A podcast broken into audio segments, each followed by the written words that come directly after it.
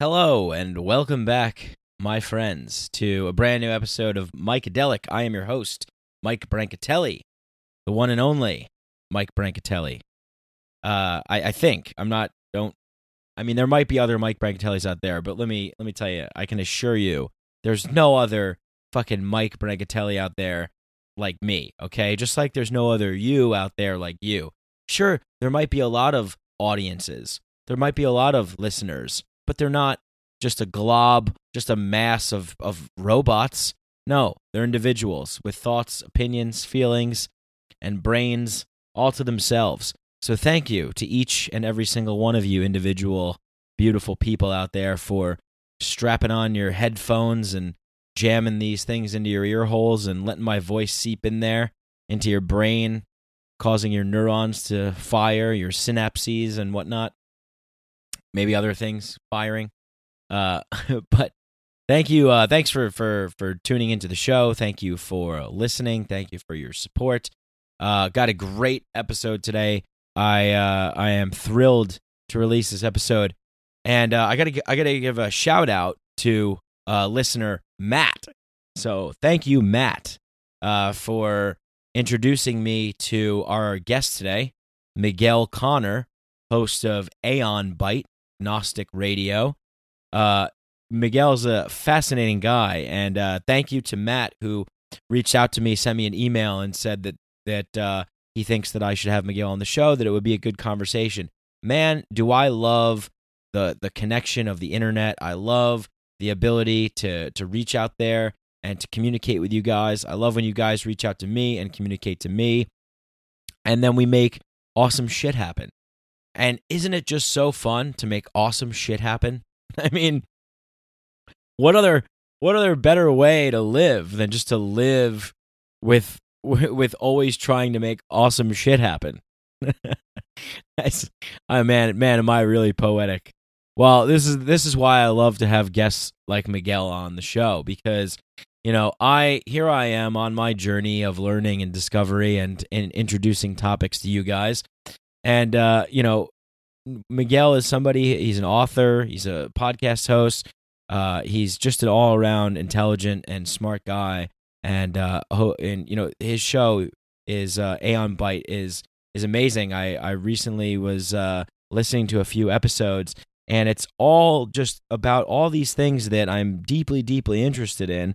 Uh, so go and check out his show. Uh, of course, after you listen to this episode. Um, and uh, yeah, I think you'll be pleasantly uh, engaged. Uh, I think you'll be you'll really enjoy it. I mean, there's a lot of uh, there's a lot of similarities between the things that we talk about, um, and he has some really great guests on his show, uh, and that's one of the things that you know finding guests for these shows sometimes can be a little bit difficult.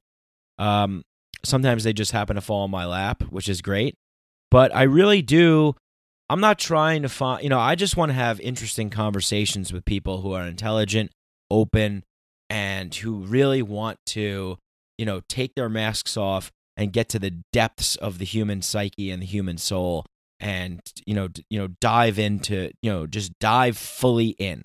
I, I, I like I said, I wish I had a better, better uh, command of the, of language to, to, to articulate that better.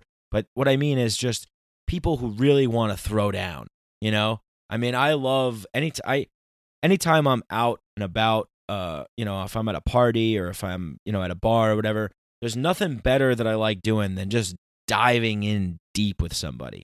Just jump like let's just jump in and let let's just be real and let's just talk like you know with no holds barred, just all in.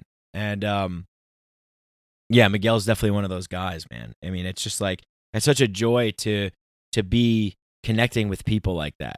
You know, it's it's always anytime I, I I'm I'm sure you guys could probably relate to this. Anytime you get into a conversation with somebody, you can immediately tell like, okay, this person is a little reserved here, a little reserved there. They're they're not going to go down this path. They're not going to entertain this thought. They're not going to, you know, they're a little restrictive. They're a little hesitant. You know, whatever. And uh, yeah, boring. I'm out. I'm out. You know, that's I guess that's probably why I'm kind of leaning more towards the antisocial end end of things. You know, it's just I just I get bored. I get so bored with anything that's like you know, oh, you know, my 401k or like, you know, these stock picks or like uh the game and I don't know, just you guys know what I'm talking about. That's why you're listening. That's why you're here to get that beautiful ear juice all filled up in your extended skin hanging out of the sides of your heads with holes in them and weird little croissant shapes. Your ears, you know. Ear holes. Uh yeah, so thanks for for letting me invade your your sensory skin flaps. Yeah. All right. Well, this is a great conversation.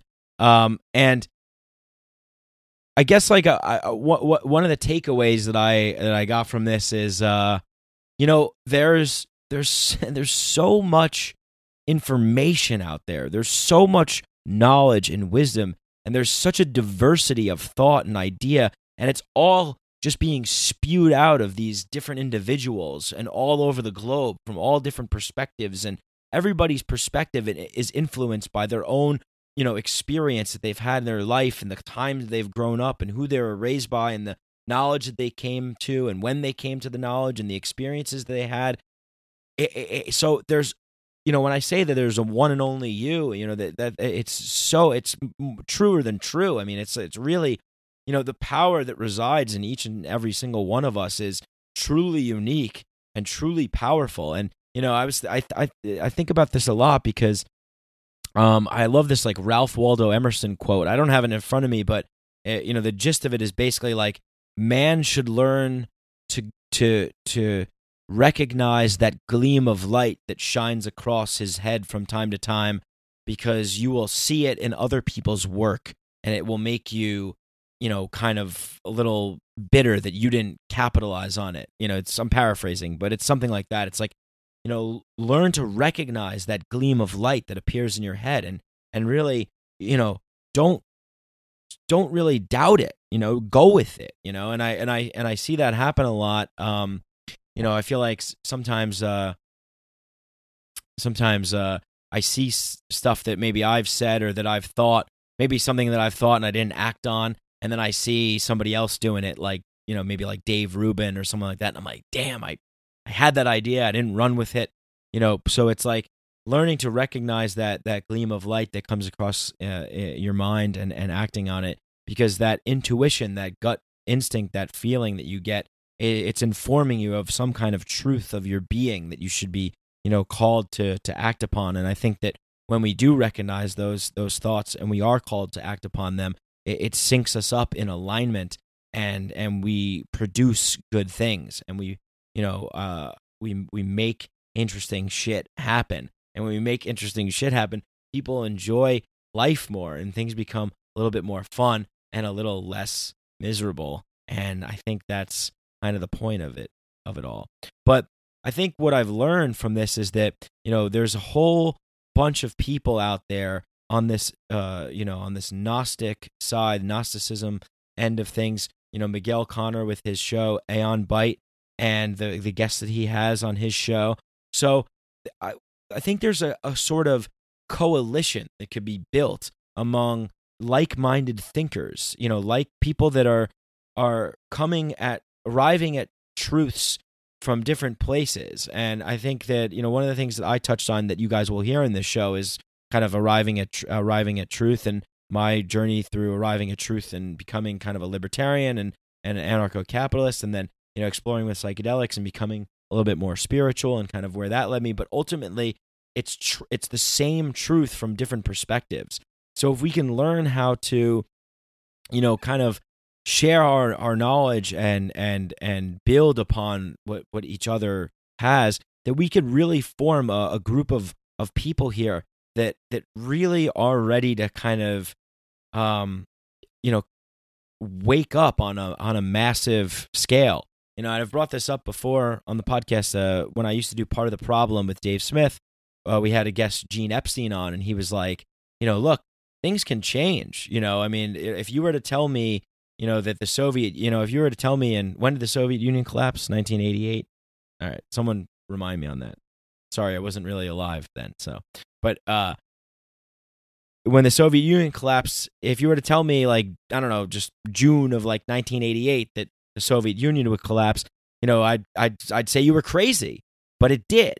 You know, so there's there's these there's things can happen. There can be you know there can be a massive shift. There can be massive change, and it can happen. I think there can be a massive awakening. I think the the ground is fertile for that right now. There's a lot of people who have woken up to a certain kind of level, I guess, where they're they're upset, they're angry, you know, they things aren't going the way that they want them to go, and they're taking action in whichever ways they know how. If we can somehow, sh- you know, introduce them to you know podcasts like this and introduce them to different kinds of of of thought, different kinds of ideas, different kinds of of dialogue that's happening, and get them to kind of really partner i get you know partner with us and and and and you know join together in some kind of coalition to, of of basically on common ground you know meeting on common ground. You know we don't have to worry about all these little kind of diversionary issues that that we seem to get so caught up in all the time. If we could really focus on the big issues like if we could just if we could if we can form the debate like if we can get our voices to be included in the conversation where we're always addressing the big issues of you know and in my opinion the big issues are war and peace. I mean that's really you know control manipulation oppression subjugation war peace slavery.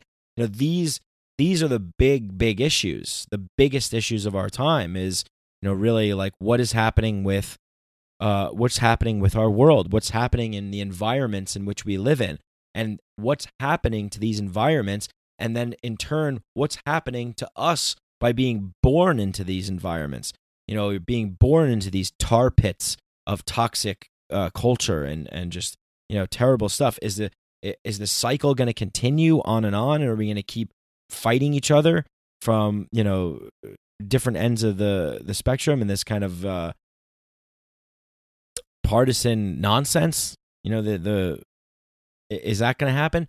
Or are we actually going to you know meet on common ground and the libertarians and the anarcho-capitalists and the voluntarists and the minarchists and the gnostics and the psychedelic psychonauts and the spiritual meditators and the love and light warriors are we all going to say you know what? Things have gotten really out of hand. We're marching across the world. Our government is is an empire. There's people that are suffering. There's children that are suffering. There's people that are starving. Let's focus on the big issues. Let's focus on what really uh what really can change the world. And what really can change the world, as you'll hear in this episode, in which Miguel, you know, articulates so perfectly, is your inner power, your inner strength. It's your individual. It's the individuals waking up. And you know, I think, I think, in in if I can summarize, you know, this kind of idea of this coalition building, it's really like, look, we're up against something here that's that wants to squash out the individual, that wants to ruin free thought, you know, free expression, the eh, you know and and and the individual individual individualism thinking for yourself right? So we have to protect that at all costs and i think that there's a commonality that that can be found in standing up for the individual. If you stand up for the individual it doesn't matter what you really i don't care if you like prefer apples to oranges or whatever you know i'm not gonna i'm not, i don't care. Stand up for the individual fight for individual rights fight for you know be be on the side of morality be on the side of of of you know the the rights to do you know do unto others as you would have done unto you. I mean it couldn't have been said any better than that. All right we're gonna hop into this conversation. It's a great one. I hope you guys listen to the whole thing and then after you're done go and check out miguel's podcast aeon byte it's a great podcast like i said fantastic guests and miguel dives very deep into some of the topics that we just scratched the surface on here today. Thank you, thank you so much again to all of you wonderful, unique individuals listening to this show. Thank you uh, for your support. Thank you for your kind words. You know the the messages and the reviews I get are a currency in themselves. So uh, if it wasn't for you guys, you know I might be laying in an alley somewhere with a needle sticking out of my arm. I don't know, maybe, probably not, but I'd be doing something not productive.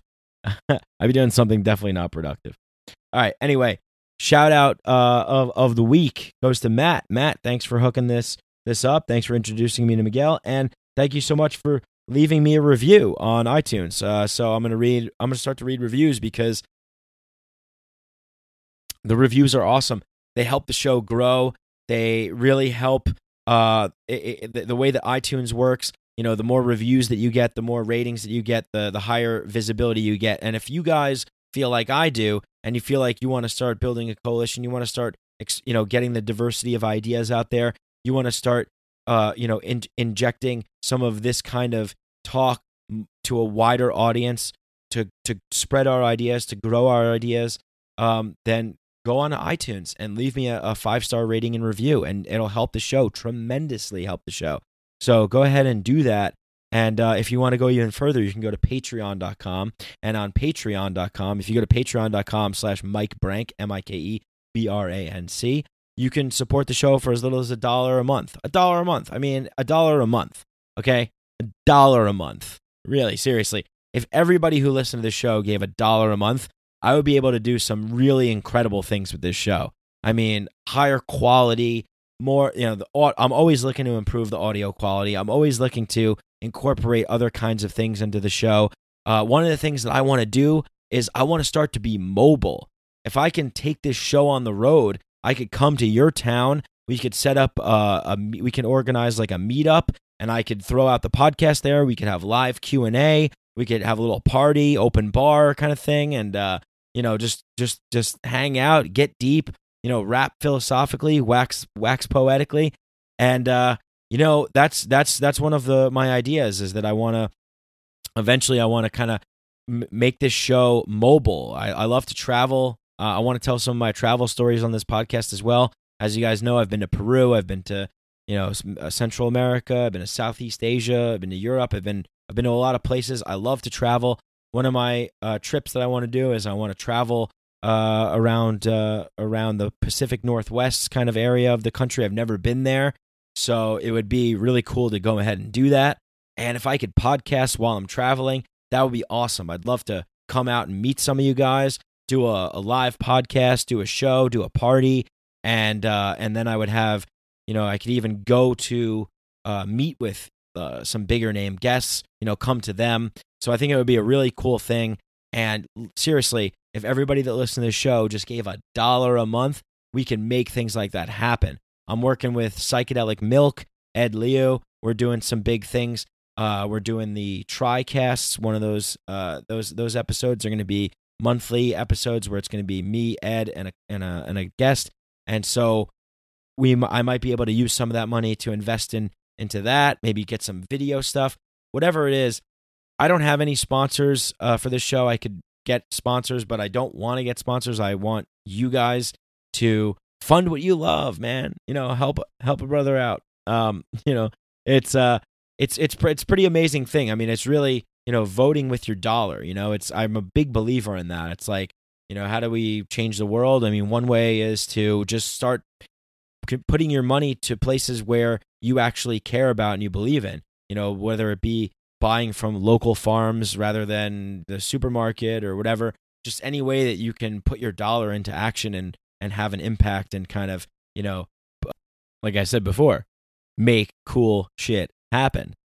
That would be awesome. You would be making some seriously cool shit happen by contributing a little bit of leftover scrap money that you probably probably change that you take out of your pocket. What do you have? Couple quarters, some pennies, a nickel. You throw into a jar, you throw it into your car, or something like that. You know, t- save that. Put a little little uh you know, scribble a little Mycadelic fund or something like that. Throw it into the Mycadelic fund. dollar a month, two dollars a month. I get a whole section of of rewards and stuff too. I want to give shit out. I want to give out free T-shirts. I want to give out stickers. I want to give out all kinds of cool stuff. Um, and uh, so yeah. So if you have a little bit of extra scratch laying around, you can throw my way. If you got some Skrilla, you got a little extra cottage in your pocket. I don't even I don't even know these real terms. You got some you got some bread that that uh, is laying around getting stale. You got some Federal Reserve notes that you that you just can't stand looking at because goddamn the Federal Reserve. Uh, you know, get rid of them. Give them to me, and I'll put them to good use. We'll spread this message. We'll grow this message, and we will uh, penetrate through into the minds of the masses. Anyway, thank you again to Matt, and I want to read his review. So uh, it's uh, Quint Kid, 1873. So much more than just discussions about drug use. Mike talks to interesting people who come at the ideas of expanding consciousness through a multitude of different ideas and experiences. Even for someone that doesn't experiment with drugs, the show provides tons of insight from different people about the human experience and the world beyond our base sense perception. Definitely recommend. Awesome. So there you go. So we have one of those people on the podcast today. Enough of me. Thank you so much for all your kind words and support. Thanks for contributing to the Mycadelic Fund, whether it's liking the show, sharing the show, telling a friend, neighbor, coworker, dog, pet, child, anyone, aunt, teacher, or going on to Patreon and uh, donating money or leaving an iTunes rating and review, whatever you do. I love you guys uh, tremendously, and thank you so much for listening to the show. Without further ado, let's hop into this amazing conversation with the one and only Miguel Connor from Aeon Byte at Gnostic Radio. Miguel Connor, ladies and gentlemen. Enjoy. Psychedelics are illegal not because a loving government is concerned that you may jump out of a third story window.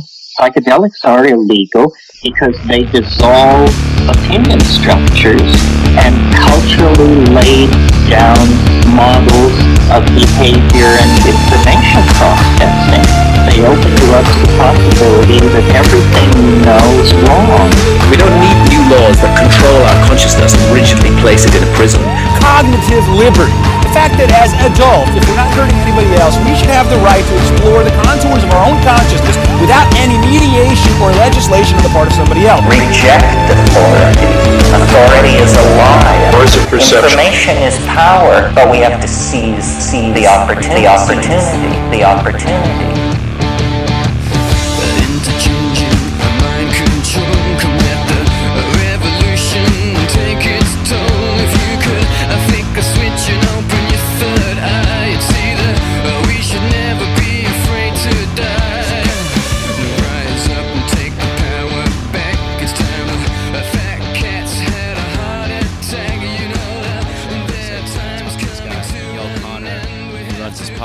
Aeon Byte. I think you guys would have a great discussion. So I didn't know anything about you or your podcast. I checked it out, immediately loved it, and uh, really just really glad that you're you're here today to talk to me.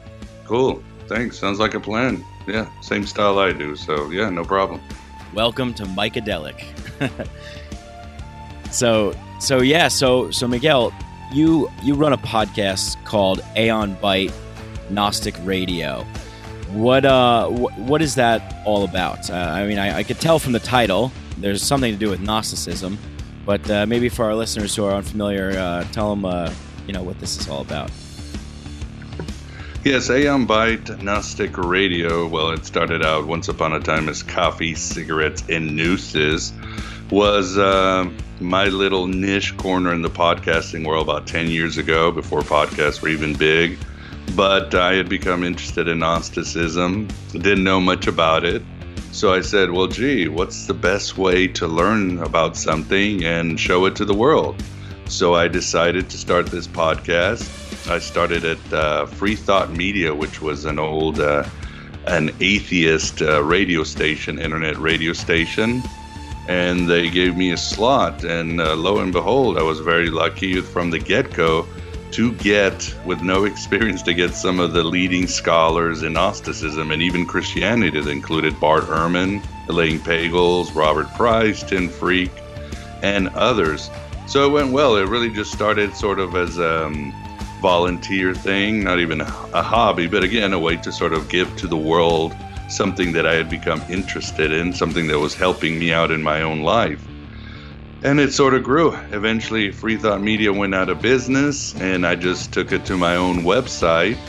And I always thought, well, I'll just keep doing it until I run out of, uh, until we've discovered everything we want to know about Gnosticism. But that hasn't happened. And of course, the show Gnosticism, since it's had a very interesting and unique footprint on history, uh, definitely touches upon other topics historically, historical Gnostic groups, uh, groups that they've overlapped with, like the Neoplatonists, occultists, magicians, alchemists, and so forth. And even in modern times, Gnosticism definitely overlaps or is influenced or has influenced great characters that I really admire or like, and or that uh, certainly the public would find intriguing, like Carl Jung, Philip K. Dick, and even uh, some other modern myths or in, or uh, manifestations like uh, the Matrix and other movies. So to me, after 10 years, I find Gnosticism, I find, sorry, I find Gnosticism even more intriguing than ever. In fact, I find it more useful than ever, considering this uh, sort of insane times that we live in. I think the Gnostic attitude 2,000 years ago works just as well 2,000 years now. Yeah, no, definitely. And, um, you're lucky that you actually have a great voice for radio, right? I mean, that's uh, uh, some kind of uh, ser- some kind of serendipity or something. You know, it seems that all of us with uh, these podcast voices or radio voices seem to just gravitate towards the field. But yeah, um, and uh, yeah, free free thought uh, media ran out of business. It seems like you know, in this insane world, they're trying to run free thought out of out of business altogether, everywhere. Like you were saying, it's it's been it's been it's been crazy. It's you know it's it really has, and um, that's interesting that you brought that up because I was looking at your website and we're in the about me section. You were saying that uh, you're trying to bring these ancient connections into modern meanings, and you know really, I mean, we couldn't. It couldn't be a better time to, to inject what you're doing into the conversation. I mean, I'm just looking at some. I listened to a few of your podcast episodes, and they're just like, you know, I mean, geez, if anybody wants to just dive into this stuff, start with Aeon Byte and go to Miguel's podcast because you got some amazing stuff. You mentioned The Matrix, one of my favorite movies, movies of all time, and you had a guest on recently breaking down that in Gnostic context. You had um, uh, other people talking about archetypes and collective unconscious and just all kinds of, of great, interesting things that, you know, sadly, we don't really experience in the mainstream that a lot of college kids aren't really experiencing because there's insanity happening on college campuses nowadays. So we have to we have to crawl to these corners of the web, so to speak, to uh, to find this deep, rich, uh, amazing content. So. Um, yeah, I mean it's it's it's really cool that you're doing this, and uh, it's it's really informative. I come. Thank you. You're welcome. Yeah, and I and I come from a place where you know, I think we're going to do this podcast in a way in which maybe you'll be talking to to me and my listeners in a sense where I really don't know that much. So it's like I'm I'm approaching this from almost fresh eyes. I mean, I'm I'm I'm somewhat familiar with with some things, but my knowledge is very very limited. So I'm very interested and I guess learning a little bit about um, about some of the things that you're that, that, maybe why don't we start where I guess how you got started with all this But before uh, you know you, uh, you mentioned you said you were at Free Think with the radio and everything. What really sparked your curiosity curiosity to explore this subject matter? Well I've always been you might say a curious soul. I mean I was the sort of uh, loner type geek who played Dungeons and Dragons, listened to rock and roll, smoked too much pot, read science fiction books, uh, always exploring. I was raised Roman Catholic, but we came from my dad was an atheist, but my mom was a devout Catholic. But she was always very open minded. It was sort of the ecumenical 70s. So uh, she was, uh, Roman Catholicism was sort of hippie. So with all this combination, I was always searching. I always felt like I was an outsider for at times I used to think, well, I was one of those people. I was born in the wrong time. I should have been born in the 60s, or God, I wish I'd been born in the medieval times, or this sort of romantic thinking, but always believing I was an outsider. And uh, through my life, I explored uh, other religions, other faiths, kept exploring, trying different things. And nothing's really seemed to work. I would try stuff like Buddhism, and uh, it didn't really answer the questions. I would try things like, uh, well, Hinduism, even atheism for a while, and uh, nothing seemed to work. It's only when I started studying Gnosticism I said, whoa, these guys really draw the line in the sand with their attitudes. These guys are finally, they are uncompromising they are radical. They've always been radical in any in any in any era in any situation.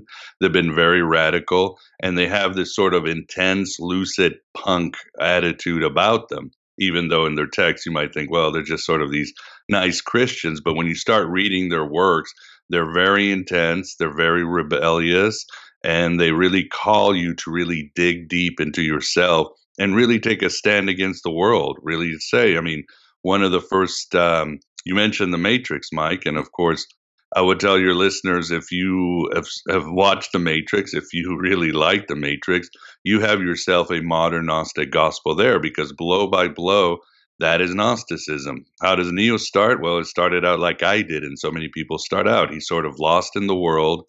He doesn't seem like he fit. He's uncomfortable he's in sort of this existentialist angst, and that's what the Gnostic texts always wrote uh, about our plight into this world. We've sort of dropped into this world. We are aliens and strangers in this world, and they use those words too in their texts. We are strangers, and uh, but in the Gnostic text, what happens is you get a revealer as you're searching in your life and again, people can look at this stuff at the Nag Hammadi Library and there are other texts, the Gospel of Mary, uh, anywhere they want to look. This is sort of their trope or their narrative.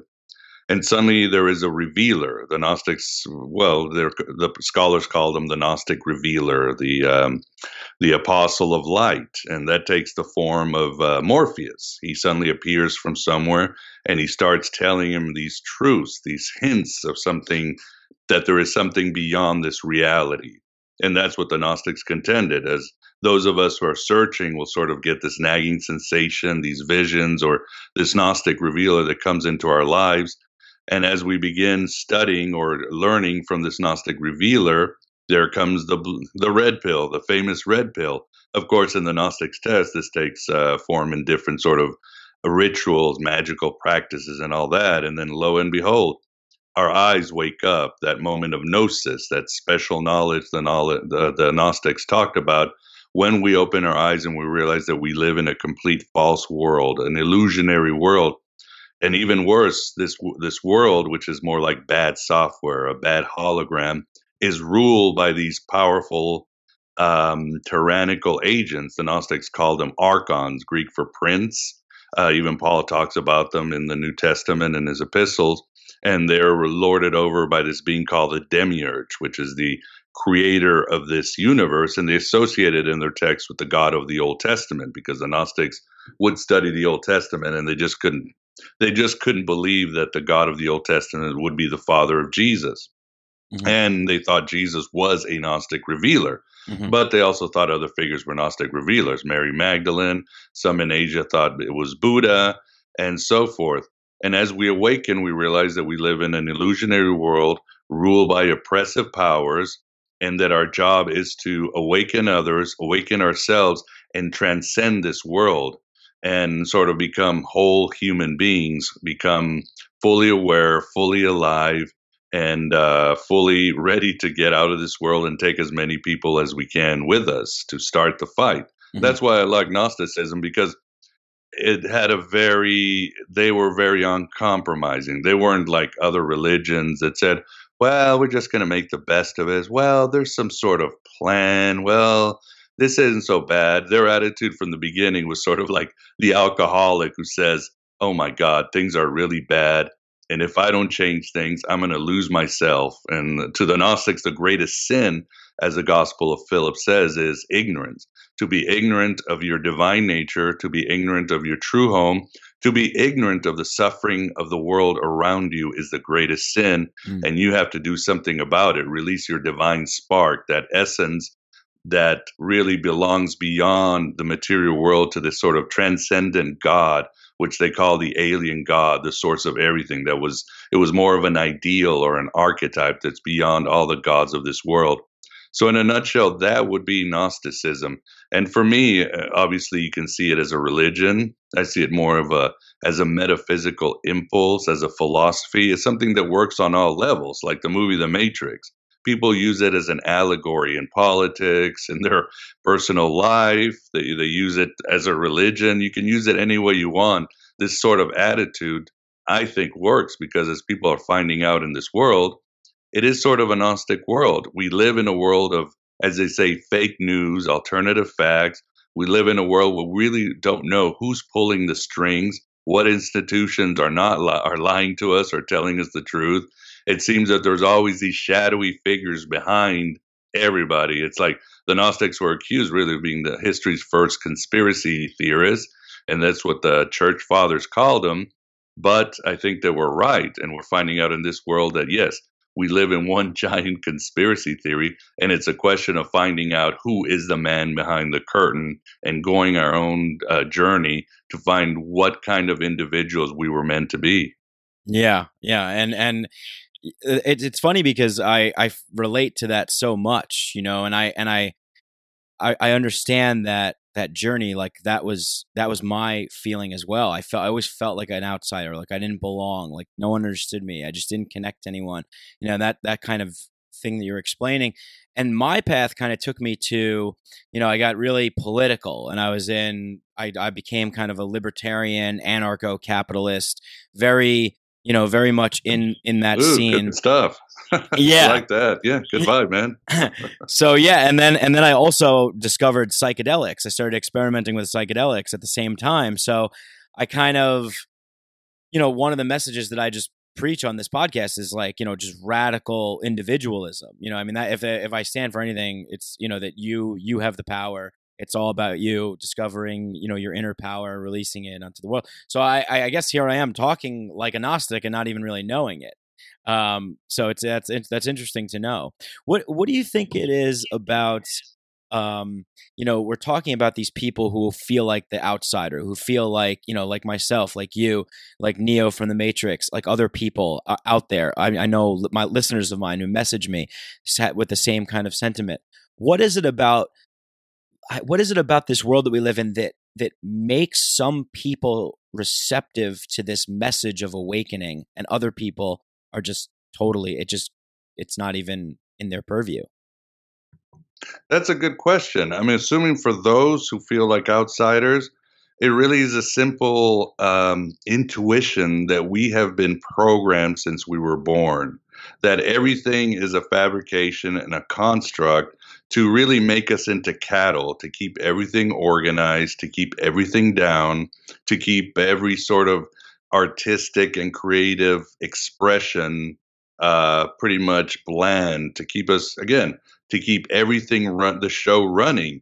But it's obvious that this is that this is not a good thing and it's obviously that things are being mismanaged whether we looked at our world we can almost feel that things just aren't right. There's something wrong with society. And some, the Gnostics would say there's just something wrong with the universe. We're cast down in this universe where every form of life depends on the suffering, death, and consumption of another form of life, where the laws of nature sometimes don't make sense at all. And the, everything seems there's a randomness and an almost like a cruelty in animal nature, in the animal kingdoms, and in human societies so this sort of nagging to the to those who are sensitive, it just doesn't make sense, and it's a matter about asking questions and getting there. It's almost like there is something that we have forgotten. That's what the Gnostics talk about. We have forgotten who we really were before we were cast into flesh, before we were thrown into the society, and it's about remembering what our what our uh, what our destiny is, what our true potential is. So that that just makes people feel, of course, that they are lost. Other people, well, sometimes it's just easier to uh, to just sell out. I mean, ignorance is bliss. I mean, it's nice just to have a nine to five, uh, an iPhone that works, uh, go on your social media feed, and sort of think that you are part of something wonderful. But that's not really what's happening. I mean, anybody with any sensitivity knows that this there is most of life is suffering in one way or another, from the animal kingdom to the people. I mean, Buddha said life is suffering. That is, there is a pain that's going around, and it's a question: Are you going to numb the pain with uh, the tools that society has given you, whether it's that drugs or television or something else? Or are you going to try to break out and find some deeper answers? Look beyond from some some sort of peace. Find out who you are and what kind of individual you are and how you can best serve others. So I see that's it. I mean, you were talking about yes about finding who you are. The Gnostics always talked about finding your inner Christ. They said you must become a Christ in this world or nothing else really matters. Don't worry about heaven. Don't worry about hell. Don't worry about anything else. Become a Christ in this world and then you can really make the difference. Yeah, I mean that seems like a pretty good message uh, to hear. Like that sounds pretty good to me. Uh, you know, I I am not a religious person, but I did I did grow up Roman Catholic like you, and and my parents, um, you know, still my dad actually he you know he got into a car accident a couple years ago and it kind of reinforced his faith you know because he survived and he considered it to be an act of god and whatnot. And you know it's I, I i was kind of like a militant atheist for a while and i would argue and yell at them and stuff and you know you going nowhere talking to a brick wall when you're doing that you know people usually don't respond to angry atheists. Uh, but uh, but but I you know I I went to go see him on Father's Day. He did this thing at the church, so I went to go see him to kind of show him a sign of support. Uh, and it, it's just it was interesting because it was the first time really being in a church for me in a long time, maybe like ten years or something like that. And it's just interesting in in in the way that they go about their teachings and the way that there there's a real hierarchy there, and there's a real kind of you know it's almost like these these these the, I I'd believe that Jesus was kind of a Gnostic, you know, revealer, a Gnostic t- teacher, and it seems to me that that the message of find the Christ within inside you is a is a great message to to tell to people, you know. And then you know I'm listening to this stuff in this church, and I'm just looking at these people as they kneel and as they stand and as they sit, and I'm you know, and there's this this constant question: is like, is this is it good is it good that they believe in this? Is it good to believe in something? Is this making them a good person?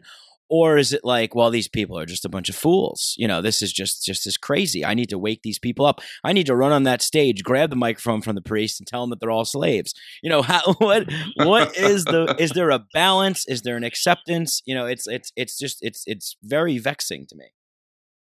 Yeah, it's it's it's never an easy thing. I would say it the question that the gnostics would ask is are you free? That's what it started. The, the ultimate quest in uh, their texts beyond self knowledge is liberation. Are you a free person? What you're doing today is in making you free. When you read historically before the church wiped them out and other uh, uh, governments wiped them out um, you find this message, you find this sort of uh, mixed soup of people who did many things. They did many rituals, they were part of many cultures. They weren't really, it was hard to find out who the Gnostics were. They were almost like chameleon. They were, they just blended in into their cultures, into their societies. But what you find is they sort of adopted things and these rituals in order to find liberation. What made them dangerous at the end of the day wasn't because they were radical or grabbing microphones or anything like that. In fact, the church fathers used to get mad because they'd go up to them and said, "Do you believe in Christ?" This and that, and they would just nod and say, "Oh yeah, sure." And they would go, "Well, do you believe in this?" And they'd look and say, "Oh yeah, sure." And then they just walk out and do their own thing on the weekdays because again they were interested in an inner transformation and they knew that the most dangerous place they could have was their uh, most dangerous weapon they could have was their ideas. And once they started writing their ideas and spreading those out people knew who the gnostics were and they became uh, too much trouble because again they were preaching this uh, these notion of um, liberation individuality transcending the world and so forth so what I always tell people is like, look, whatever you want to do or look like or be, that's fine. But are you free? Do these things make you free? And uh, sometimes I go to church and I just interpret the service the way I want to, or I go out and I just I interpret things the way I want it, or I find things that make me free as an individual. At the end of the day, again, it's how I express my ideas through the podcast, through my books, and so forth. That's what matters. But at the end of the day, is it's a good question. I mean, I don't know how many of those parishioners are free or not, and I don't know how many people are free. I just, uh, I just like you, I just broadcast this stuff, and when people come to me, I try to answer their questions, and uh, hopefully, I can help them find things that will bring them bliss, that will bring them freedom, and that will eventually make them more complete uh, individuals. That's pretty much all I can do. I mean, the Gnostics would say is, look, we are in this bad software world. We are in a giant machine that uh, loves to devour people, that loves to create uh, slaves. We really can't fight the machine as much as uh, what's the name of that song? Rage Against yeah. the Machine, the band that I like a lot. Right. We really can't. You can rage against the machine, but the machine's going to win. At the end of the day, is how many people can you liberate and how free can you be? How free can you be? I mean, wasn't it George Orwell who said, uh, "In times of universal deceit, speaking the truth is a revolutionary act"? Mm-hmm. Well, there you have it. Speak the truth, walk the truth, and you are really a revolutionary. Yeah, that's that's definitely true. Uh, it, it, and it's it's interesting in this time that we're living in now. I mean, you know, there's an ancient Chinese proverb that says, "May you live in, in, interesting times." I mean, you know, some people would think of that as like, uh, you know, like, oh wow, exciting, interesting times. But you know, I, I, interesting times now, you could you can become almost overwhelmed with if you go on your Facebook news feed and you go and you you listen to you know mainstream news or whatever. It's like the world is falling apart. Like we're living in hell. This is chaos. Like what the hell is happening? And you know especially with what's happening i guess on you know, college campuses across america this kind of uh, invasion of the postmodernist uh, social justice warrior mentality of, of, of people.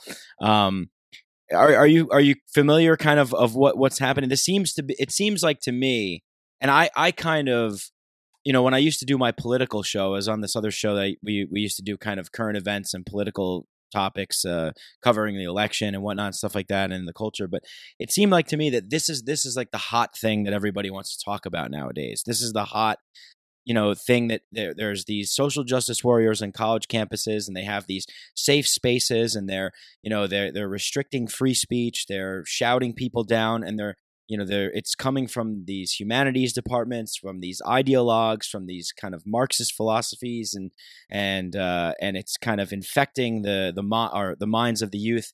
And they're you know becoming like these insane lunatics like they're insane asylums essentially. And so now what what what, what and so now what we have is we have a lot of intelligent people who are opposing them and they're you know coming out with these you know videos and it just this it's this ping pong of back and forth kind of smacking down arguments smacking down arguments kind of putting trying to put these people in their place. And it seems like to me it's just like god this is just like such like a battle. Like I kind of want to take myself out of this battle a little bit and talk about something that's a little bit higher up. I don't want to get caught in the trap of battling these these ideologues. What kind of lessons can we take from Gnosticism? What kind of things can we take from you know your perspective in, in implementing it into kind of trying to spread truth, trying to crack through this insanity?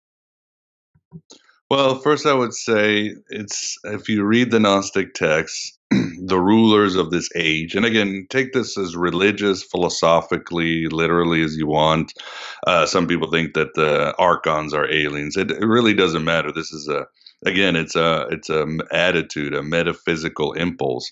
But when you read their texts, their power comes from a divide and conquer, splitting human beings, splitting the divine spark, and making them basically fight against each other. That's what I see in these college campuses and all this all these protests. It's uh, it's a divide and conquer. Uh, while people on the street are fighting, even though it seems all sides don't like the state, the, the the state is up there counting their money, starting their wars, and just running things as they always are.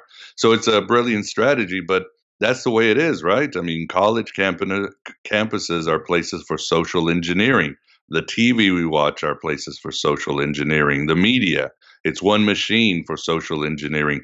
These are all things to, uh, again, make us asleep, make us divided, and ultimately make us uh, ignorant. It seemed the internet was this great democratic medium But uh, once the, the the powers that be, the powers and principalities, figure that out, they decided, well, we're just going to flood them with so much information they won't know what happens. But the rules haven't changed, whether it's in the 60s or the 50s or 2,000 years ago. There are those few in power. They're the ones pulling the strings. They're the ones that are creating this divide and conquer uh, mechanism. They're the ones who are trying to keep us asleep and numb, whether it's prescription drugs or television or our Facebook feeds. And the Gnostic attitude is the same. What saves us? Gnosis, Greek for knowledge. Knowledge is always what's going to save us and uh, what's going to liberate us.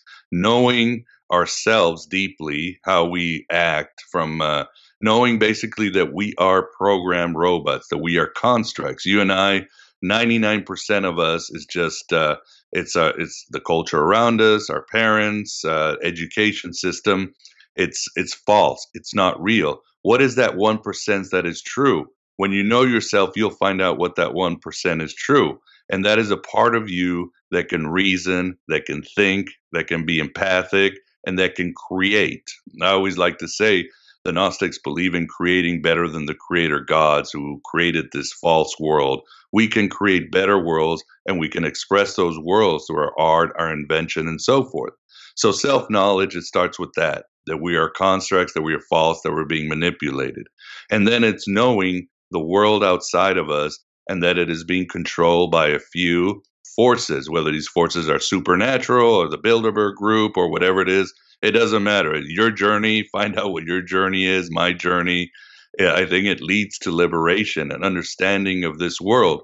Once you find out that, then all this misinformation, all this fighting, and so forth doesn't seem to make sense because you see, everybody is really being manipulated, everybody is being controlled. And the best you can do is perhaps try to wake them up, but first wake yourself up and see how it is once you see that attitude and you as I say, draw that line in the sand, everything becomes clear. Because at the end of the day, all that matters is you waking up, you finding peace, and not letting all these forces, all this communication, all this fake news, and so forth sway you. The Gnostics, of course, came from the uh, Neoplatonic, uh, Platonic, Stoic uh, background in those days. So, one thing they would say is look, if your emotions are getting involved, that's not a good thing. That means somebody is controlling you. Some marketing is affecting you. If, if you're feeling indignant, irate, angry, like those social justice warriors, somebody is pulling your strings and somebody's manipulating. You need to rise above your emotions and go to a place of Zen, a place of peace where you can actually make decisions and research the right things. I mean, I like the work very much of uh, Jordan Peterson. Oh yeah, I think his work is excellent against politically correctness. And guess what? Jordan Peterson is he's a Jungian. He is influenced by Carl Jung. Carl Jung was influenced by the Gnostics. It's a sort of deep thinking into yourself, deep thinking into society, and you might say it's a mechanical breaking down and dissecting and deconstructing of society, but it really is a place of empathy because you're trying to understand how this happened, what are the origins and you keep searching for the truth and you then eventually you will find peace but again if your emotions are involved there is a 100% chance that somebody is manipulating you yeah there's some wizard behind the the oz curtain. yes yeah. yeah yes it's all it's all marketing i mean 2000 years ago from the first priest who made the sacrifice to the romans there is a marketing machine that's there to control the population once you understand this machinery, your emotions won't be controlled. You'll have clarity of thought and you'll have knowledge about what's going on outside and inside your life. Yeah, it's that's um that's great and it's it's uh it, it really is this kind of I guess you know in the, the, waking waking up. You know, we've taught we've we've said that a couple times. Waking up, and I feel like I've had kind of maybe several, uh, you know, profound moments in my life that have led you know, I look at it almost as this journey. Like I have, I've had these profound w- awakening moments, and then I'm like, oh, this is the thing, and then oh wait, no, it's not the thing. There's another thing, and then that's you know that builds upon the next the thing that comes before it. But I've I've had these moments of like, okay, well, th- this is the problem. It's the state. and it's just it's just the state and they're the that they're the evil and we just got to smash the state and like you know maybe that's true but also there's there's this thing where it's like you you know you're talking about the awakening to your inner inner self your inner power and and this this individual kind of journey that you have to go through. Um and so it's it's almost like and so when i was mentioning to you before about how i got involved in these kinds of two camps on one side kind of more of like a right wing libertarian anarcho capitalist camp and on the other side a psychedelic kind of spiritual camp and the psychedelic spiritual camp you know very much infused with like buddhism of kind of just inner peace accept the way things are it's all in your mind these are all constructs we just have to accept it and then the other one is like no no no there's this outside mechanism and we need to address this outside mechanism. So i guess what i'm trying to get at the, the question that, that, I'm, that i'm trying to form here as i'm as i'm talking about this is it, you know there there is this there is this inner discovery that we need but there is also these outer things that are happening. So it's like how do we balance that or how, maybe how do, how do you balance that? You know how do you kind of go about your day and balance that kind of knowing that there are these uh, these forces that are out to do evil out there but at the same time you know you're not going to just grab a sword and a shield and march on Washington and slay the dragon. Although we would like to. Mm. I mean, I think that's why we we enjoy movies like The Matrix and we enjoy all these hero stories, you know, where where we get to be the hero and stuff. So it's like you want to you want to make sure that you address that problem, but at the same time, it's important to do work on ourselves as well because I I'm nowhere I'm nowhere near being, you know, like complete or solved or you know figuring everything out you know i'm trying to improve myself every day so how do you how do you balance how do you go about balancing this i drink a lot of caffeine that's about it smoke a lot of cigarettes no no um, yeah, you're right. It it does seem overwhelming, especially as you say you awaken. I mean, look again. We can go back to the Matrix. Neo took that red pill and it, he was on a brutal journey. I mean, the brutal journey just started. I mean, when you wake up, it seems the world will throw everything at you, and of course, you will become your your your worst own enemy because, again, there's so much inside of you that's false that you got to go through. But this is a lifelong process. I always try, and I get again, like you, I get overwhelmed. The best that I can do today is simply um, create something interesting. I mean, I always like what Neil Gaiman said: try to leave the world a little bit more interesting than the one than the one you were. And uh, I know Gandhi said, uh, "Be the strange." Be I'm sorry, Gandhi said, "Be the change you want to see the, in the world." Although it, I don't think he really said it, but it's a very cool quote. Uh, I think uh, I like uh, always saying, "Be the strange you want to see in the world. Huh. Be interesting. Be unique. Create beautiful stuff touch somebody. And don't worry too much about marching on Washington. I mean, that's the whole idea. We get grandiose, we get too idealistic, we fall right into the trap. Help somebody today. What does Jesus say? What you do for me, you do for the least of my brothers. Help somebody out in the alley, help somebody in your house, and then work your way from there because the journey is not going to end. I mean, the Gnostic texts talk about again with Neo these uh, these luminaries. If people wake up, would go on these amazing flights through different heavens. It was like a video game, and there's a boss at every heaven, huh. and they got to fight this boss with magical battles or special prayers, and then they'd get to the next level, and an even more powerful boss would show up, a powerful archon. So that's the way it is. Is just trying to break out through these levels little by little. Try to have a lot of faith because once you've awakened, things are going to work out, not as you want to, but as they should. And again, keep with the journey of self knowledge because there's so much about yourself you need to discover you haven't even started. Through years, most of us only hit one or two percent. I think that's what uh, Carl Jung really loved the Gnostics. He said they were history's first depth psychologists because their texts are really about digging deep into yourself, really going inward, but also going outward into journeys um, mystical flights and so forth, but they also had a very uh, Christian sensibility. They were huge into charity. They believed into helping the poor, uh, helping others, and just being as kind as possible. And that's one of the greatest challenges in our time. Any one of us can go out there with a sign and start, you know, marching and maybe throw like a what is it, throw a tire thing at a professor or something strange like that and really get and let our again become slaves to our emotions, which is exactly what the archons are. but just to be nice, smiling, and kind to others, to listen to their pain, to understand where they're coming to, coming from, because at the end of the day, they really are a mirror of us. They really are suffering like we are suffering, and in a way, we all want to get out. Like I said, all these groups fighting on the street and complaining, they all, I think everybody knows that the problem is the state. We can't agree on how to fix it, but I think we know that at the top there are some very psychotic monsters who are running the whole show, and they are the real problem. Yeah.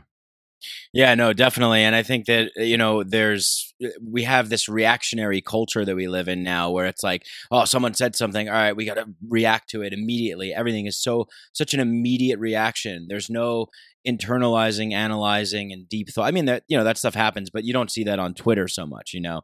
It just, and you don't you don't see that out on yeah, the street. Well, social media is yeah, it's it's ruining our. That's pro, that's part of the machine. Is that right. it's ruining our attention spans. It's ruining our ability to be empathic. Yeah. I mean, we just go nuts and we say mean things on uh, the comment section of YouTube or something like that, and slowly, slowly, we start losing our humanity when it's much better just to go out there and help the guy on the alley who might need some food or something or make a human connection out on the street. So that's that's also part of the machinery. So you you have to be careful but that's what they've done today.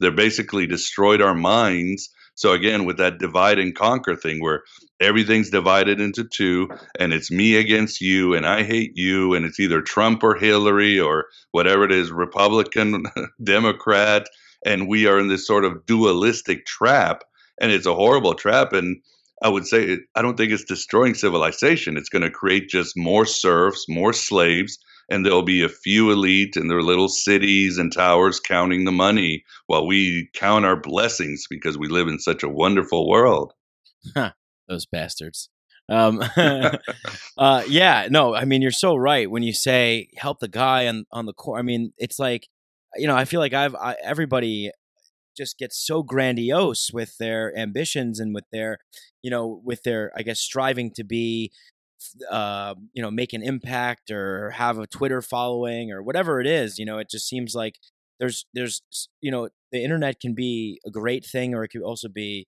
a terrible thing. I happen to think that podcasting is such a great thing you know i mean uh, that's why i love doing this. I love getting into these kinds of conversations with people like you and and you know you have the amazing people you have on your show as well. So there's this deep rich media that's out there. You just have to go and, and find it. But what we see at the surface you know it's like everybody wants to kind of go to this worldly level well what about your community? What about you know helping what about help yourself and then help the people around you? And i think that's so important. I yeah. think that's one of the things that's gotten away from me for a long time. I've i've definitely had you know grandiose ideas but really i mean helping the people around you helping your family and your community is so important. I love this uh i think it was a ts eliot that said like we shall not cease from exploration uh, at the end mm-hmm. of exploring, we'll arrive where we started and know the place for the first yeah, time. Great poem. Yeah, I love mm-hmm. I love that because it's like you know it's kind of like you know you're seeing you're seeing the same place in which you began with new eyes, with a new perspective, and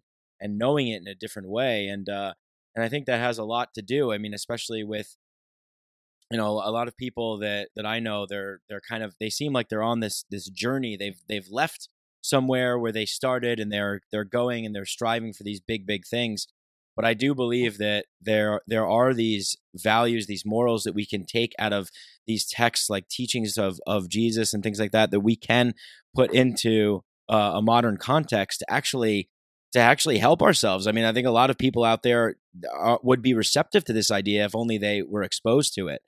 Uh, I want to talk a little right. bit. Of, yeah, I want to talk a little bit about um, you're author of a couple of books, uh, "Voices of Gnosticism," "Other Voices of Gnosticism," uh, and then uh, a novel series. I think right, Stargazer, Heret- uh, Heretic, is it or uh, right. Heretic? Correct. Yeah, and the Executioner's Daughter.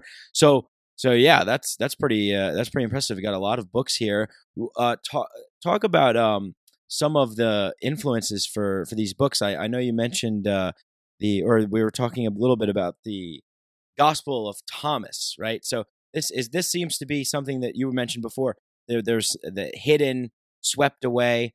So uh, I'm interested to know, you know, the I guess where how did these who first of all talk a little bit about the gospel of thomas and i guess some of these gnostic texts and then how did they get like you know swept away and kicked under the rug. I mean i guess i could imagine how but maybe for our listeners explain a little bit uh, in detail about that. Well contrary to what uh, everybody's been told christianity did not start as sort of the apostles getting the Holy Spirit and all this other wonderful stuff, and the church is sort of sprouted around, and the mean Romans persecuted them, and then at some point Constantine saw saw the light, and then the, then Rome turned Christian. No, that's that's really not what happened. Again, the Gnostic uh, impulse always says everything you've been told is a lie. Start with there. That's your default. I like Start that. Start with that on everything even when you wake up in the day, you know, be grateful. You have a chance to be helpful, but everything you've been told is a lie. The day is a lie. Find the truth.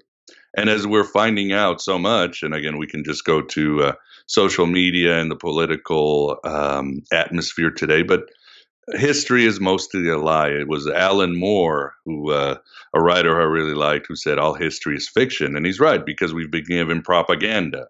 Uh, mm-hmm. the Gnostics would say all of reality is propaganda. There's a, it's not nothing that we've seen in history is what it is. So Christianity has started very fluid with a lot of groups, a lot of ideas spreading around, and uh, one of those groups, and they might be pre-Christian. There's some evidence of that. Were the Gnostics? They had a different attitude. They didn't see Jesus as somebody who had died for our sins, but they saw him again as a Gnostic revealer, uh, somebody who imparted the mysteries of the universe and came to wake us up to our true selves. And the Gnostics started writing their own texts, and other groups of Christians, everybody was writing their own texts because, again, they were having visions. They were doing all these rituals, were giving them altered states of mind and so forth. Um, all Christians. Mm-hmm. And uh, these texts began to, uh, you might say, separate themselves as a nascent church began to emerge as individuals said, hey, we need to franchise this new religion. We need to create a corporation. We need to get organized. But some of these texts are just too unruly. Some of these texts are speaking the wrong kind of Jesus that we would see. So we're going to outlaw these texts and not even outlaw, but we are going to appropriate them if you read scholarship, uh, texts like the Gospel of John are very Gnostic. Jesus is going around saying, I am, and I am the light of the world. The world will hate you because you believe in me. The world doesn't like you, it will reject you. Very Gnostic things. And they appropriated the Gospel of John even Paul, Paul has some very Gnostic ideas. He talks about the God of this world, the ruler of this world. He talks about the wisdom, the hidden wisdom, and how we must awaken to this other God that the Jews and the Gentiles haven't seen. And as with this uh, movement of appropriation and using their own texts, and of course coalescing into a more organized church, because as many have said, the Gnostics were the original anarchists, something that I can relate with them because they were so individualistic. They didn't believe in the state, and they believed that each person should really find their own path or their own little community. Eventually, the Gnostics were sort of the outside looking in as uh, Christianity became uh, more powerful, more organized, and it became backed by the state. The Gnostics were on the outside looking in, and most of their texts were destroyed, banned. Uh, the Gnostics were persecuted. This has happened throughout history, but some of these texts survived, either usually in Egypt for the most part, and the biggest cache of these texts were buried in jars and basically spent uh, almost 2,000 years discovered in Nag Hammadi Library in Upper Egypt. And they were brought out, discovered in 1945 when um, the first atom bomb was dropped. And around 1979, we got the first English translation, which has given the world sort of a new perspective on what happened on Christianity. So the Nag Hammadi Library has all these texts that include the Gospel of Thomas, although the Gospel of Thomas was found separately, and other texts. And it gives us a good view not only of how fluid Christianity was, but all the different Gnostic sects and what they believed and their so their rituals and so forth. The Gospel of Thomas is a bit different because it's not really gospel in the traditional sense where it says Jesus went did this, this, that. It's just these wisdom sayings of Jesus, like saying, you know, when you discover the words from my mouth, you will not taste death. The Gnostics like to use death as sort of a aphorism for ignorance. And when you see the light within you, you will go to the light. And all these, it's uh, about 117 sayings of Jesus that sound a lot like the New Testament, but uh, some are very unique and very different.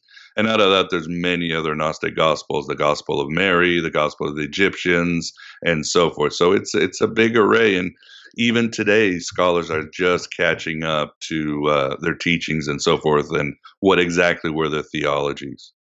So it's kind of a relatively uh, new kind of re- remembering, I guess, of these older texts because they were found after some time of being lost and buried, right?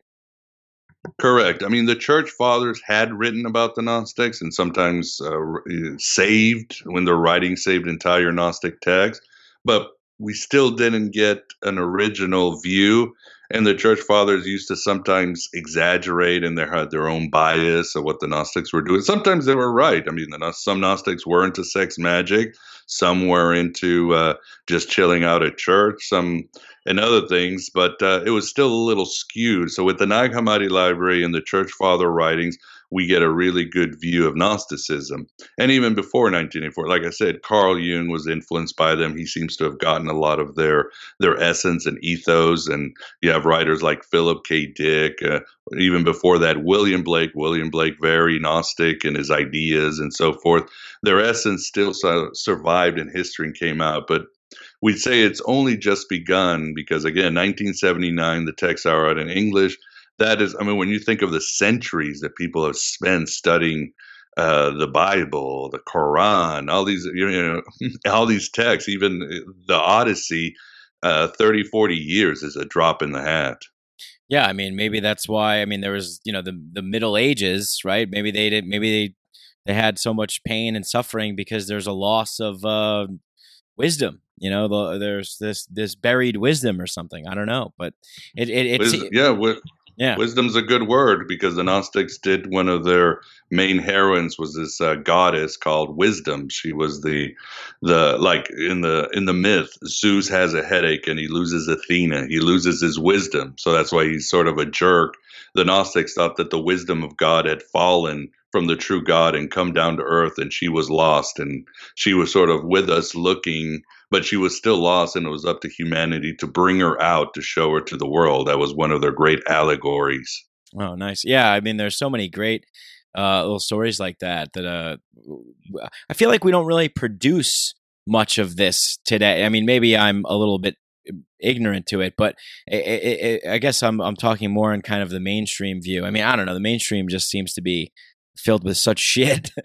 so so maybe, but it just seems like these, these, Maybe that's yeah, that is. I think you hit it on the head, Mike. That again, that's part of the social engineering is yeah. to sap out every sort of creativity or individuality from our society. I mean, there is a reason why rock music sucks. I mean, every time somebody like David Bowie or Prince dies, there's nobody in the wings waiting. There's nothing. It's like Katy Perry goes crazy after a few albums. I mean, it's just there's a dryness, a desert of the real in this society, and that's how they're destroying us. So more than ever, it's really important that we look within and we try to become Christ in the flesh today. Yeah, no, definitely, and that's you know, when you talk uh, about the light and and and you know discovering the light. And i've listened to a couple of your podcast episodes where you talk about you know beyond the stars and you know the your website is the god above god. And it's it's interesting. I i talked about this on my show. I did this uh, i went to peru and i and i did this ayahuasca ceremony.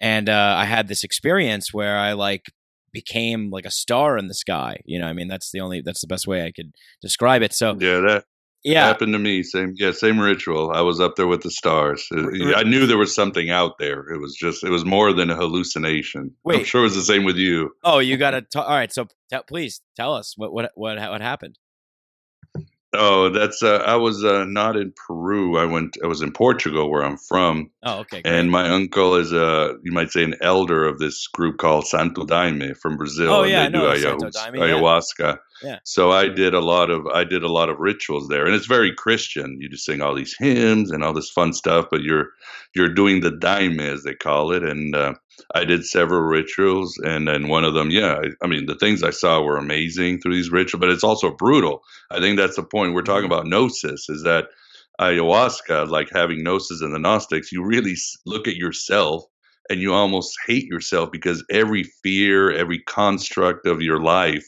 gets thrown in your face, and you're like, whoa, there is something to me that's more than this. I know there's more to me like that. And suddenly through these rituals, you're you're leaving your body and you're just floating into these other weird dimensions. And there were so many synchronicities that happened when I was doing that, just weird stuff that would happen that I knew this was more than again just uh, your regular hallucination. It just uh, yeah, I saw some weird stuff, and it was it was it was really great. But again, that is very much like the Gnostic experience, transcending the world and looking at the stars in that sort of brutal way where ayahuasca makes you face every demon inside of you and confront it. And sometimes you feel so lost, and then there's something about you just confronting them. This peace comes and it sort of wipes it all away, and you just have this overwhelming sense of peace. So that in itself is, yeah, that's the Gnostic experience right there. So looks like you've been there, Mike. You've had your gnosis. Yeah, yeah, I sure did. Um, yeah, and it was it was it was difficult actually to like walk away from it, like like to like come out of it. I, after I had this big experience, I was like, whoa, like I just like I don't even like. I don't even know if I could like go back to my like normal life right now. Like this is crazy. well, eventually, you know, you do, but but it's about taking what I had learned. Like, you know, I, I, went, I went through, a, it was like a course of two weeks and there was all these different ceremonies. So it was like, whatever happened in those nights, there was always this learning and this understanding, this, like you said, facing these demons. You know, a lot of people, I think, you know, on this show, we talk about psychedelics a lot. And, and a lot, I think a lot of people who, who come from an outside view think that it's like, oh, you're just, you know, having these crazy trips and hallucinating. What are you seeing? Dragons or something? And it's like, well, no, it's it's a lot more than that. I think it's you know, it's it's a lot deeper than that. Like it's not really. I mean, it is, I guess, hallucinatory in a, in a certain sense, but it's not. It's yeah, it's, it's, it's realer than real, almost. You know, during the experience, it feels realer than real. Like for me, a lot of the times, I feel so in my body, and then I feel so out of my body. I feel such like an animal, and then I feel such like a cosmic being. You know what I mean? It's this kind of dualistic state of uh, of of wrestling and battling this journey, this process. But in the end, there's always, like you mentioned, there's like a synchronicity synchronicity that happens. Like like you were doing that for a reason. Things that were being revealed to you or being revealed to you for a reason. And I'm sure you. I mean, did you get any? I mean, did you get some kind of uh, truth or wisdom, or did you put some pieces together from that? experience? Well, yeah, that's that's. I just started learning about Gnosticism, and I saw this vision of this uh, being called Abraxas, which Carl Jung also saw or experienced. And then I knew, and there were a lot of things that would happen. I mean, when I was doing out of body, my aunt who had a, a broken leg and lived like down the road came just ran into the church and grabbed me because she she had sensed that I was going to leave the, my body forever and things like that. I mean, some of the you know things moving, things, people telling me stuff that only thought I heard in my head. There was just a lot of going. There was just so much going on there, and I'm sure you've experienced. And yeah. and that's the key, I think, for getting in society too. We need to experience things. Part of gnosis is not just using your head, and it's not just at your your good actions. Those are great too, but what experiences are you having? Are you having deep, meaningful experiences with the world, with those around you, with higher entities. That's what we've forgotten because, again, uh, with all this social media, all this uh, weirdness in our country tearing us, all these uh, social engineering, we've forgotten simply to experience the world as it is and all its wonders and terrors and seeing how much there is outside that can really transform us. So I think that's the other thing that we're missing. And with the ayahuasca, it may sound weird to us, like you and I, because we had some amazing experiences. But you know what? Somebody like my uncle in his church, they do that every week and it's no big deal. They live with it. People in the Amazons, they're experiencing life on life's terms, life as it is. They're experiencing every facet of life and every facet of themselves in its fullness in the inward and outward journey. And that's what we're missing. And I don't, I wouldn't say everybody go to ayahuasca. You can find these experiences in so many different ways. You know, R- draw a painting, take up meditation, uh, take up knitting. Any find out what gives you the great experience that you need to wake up even more every day. Yeah, volunteer at a soup kitchen, help some people. I, I mean, I always Yeah, get yeah, whatever rocks your boat. Whatever Yeah. rocks your boat. Everybody's different. right. That's that's There is no one size fit all. No matter what the rulers of this world tell you, there is no one size fit all. Different things work. Some people, yeah, maybe going to church works and you do get an experience in a mystical state and you come out just a better person, more liberated, less in your skin. Maybe it's ayahuasca, maybe it's the soup kitchen, maybe it's doing podcasts, but find out what works for you and make sure it works. it's a great message and uh, you know i agree with that a lot i think that uh, you know there's there's there's a kind of tolerance that i can get down with and it's a tolerance of the diversity of individualism and, and, and direct experience having honoring the individual and respecting you know one's one's rights one's you know birthright to to experience have experiences uh, to themselves and formulate their own opinions and their own thoughts and and come to their own conclusions i think that's that's what uh, what it's all about so, uh, two more questions for you, and then you know I know we're heading up on an hour here, and we'll let you go. Uh, one is t- tell, I guess, tell people a little bit, I, I guess, about your podcast, and then and then just I guess I guess maybe one thing that uh, people that most people don't know or that they need to know or uh, you know some kind of misconception or, or something like that that it seems to be coming up a lot. Like what's the one thing that you seem to have to kind of always tell to people or explain? You know that that and then uh, and then one more question for you after that does it did that Good question because I'm always I'm always dealing with misconceptions on a daily basis. But yeah for my side, go to uh, yeah the godabovegod.com. You'll find Aeon Byte to my blog, my articles, videos, uh, anything else. Uh, feel free to join our mailing list or shoot me an email if you have questions. I mean, uh, as far as misconceptions, I mean, people always thought that the Gnostics were world haters, and they weren't world haters because again they had a huge compassion for the world because they were the ones who woke up and said, Man, things are really bad. Animals are suffering out there. People are suffering. The gods, everybody, every blade of grass is suffering and screaming in pain. We need to do something about it. They were just very harsh and direct and pointed with their criticism, but they were not world haters. Again, if anything, they truly had found that they were coming from a place of great love and they really wanted things to be better, but they also knew the limitations of their own flesh. They knew the limitations of other people's flesh. So the best they could do is create better than the creator gods, as I say, make better art than other people, make things more interesting. And uh, again, just uh, be as imaginative and as kind and as nice as you can and continue on the journey inward. So that's a big one is th- that they were world haters. Yeah. Okay. So yeah, I mean, and obviously they're not, you know, uh, and we, you know, you've like you've said, you know, being kind, you know, doing things for others, and helping people locally around you. That's that's a great message. Uh, okay. Last question. I, I usually a- ask this one. It's uh, kind of almost like a utopian level type of question, uh, but it basically is like you know we're all on the on this journey. We're all seeking truth. We're seeking wisdom. You know, if we if we had our way, what would the what would your vision of the world look like? Like, what would an ultimate vision of the world for you look like? Oh boy, that is a good one. I don't want to say anything because, uh, again, like you were talking about, everybody thinks that their own god in this uh, social media world. We've all decided we're as haughty and as arrogant as the God of the Old Testament. That Yeah. there is no God but me. But I would say that a simple world of utopia is uh, a world where children no longer have to suffer, and a world where nobody has to hurt children. If we start there, we're in a good place. Amen. Amen to that. Well, thank you so much, Miguel, for, for being on the show. Uh, it was a real pleasure. Uh, go to thegodabovegod.com. Check out Miguel's podcast, Aeon Byte, Gnostic Radio.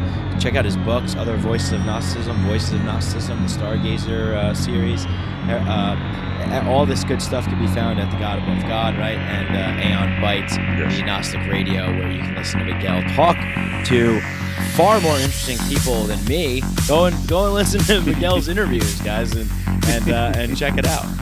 Um, you know, just no, to- man, you're doing good work. Yeah. You're doing good work. He's spreading your gnosis. thank you. I will. Thank you so much, Miguel. Thank, thank you for having me on.